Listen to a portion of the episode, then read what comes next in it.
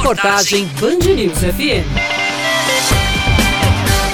Indispensável na refeição do paraibano, o arroz é o vilão da vez. No supermercado, o preço do produto assustou a dona de casa Inácia Silva. Um arroz desse a gente comprava por três e alguma coisa, hoje vai custar cinco reais fazer o que tem que comprar, né? Se a pessoa precisa, tem que comprar, né? A indignação da consumidora tem fundamento. Um levantamento feito pelo Centro de Estudos Avançados em Economia Aplicada revela que a alta do arroz chegou a 100% em 12 meses. Para o presidente do Conselho Regional de Economia, Celso Mangueira, o principal motivo do aumento de preços do arroz é o dólar do aumento da exportação de arroz, que em função do dólar, cotado, né, cotação de dólar, produtor vai buscar retornos maiores, né?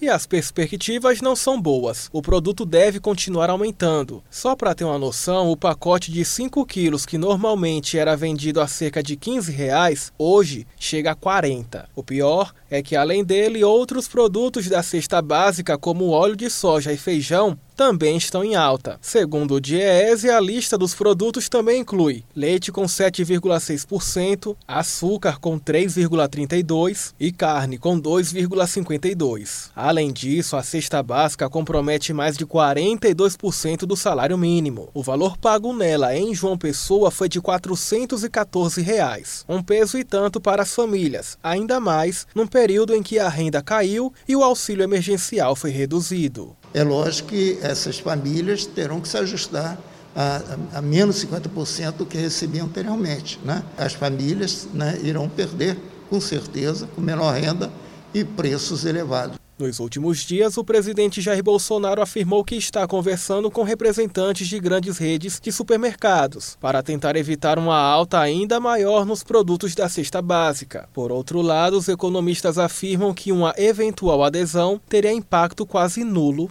nos preços.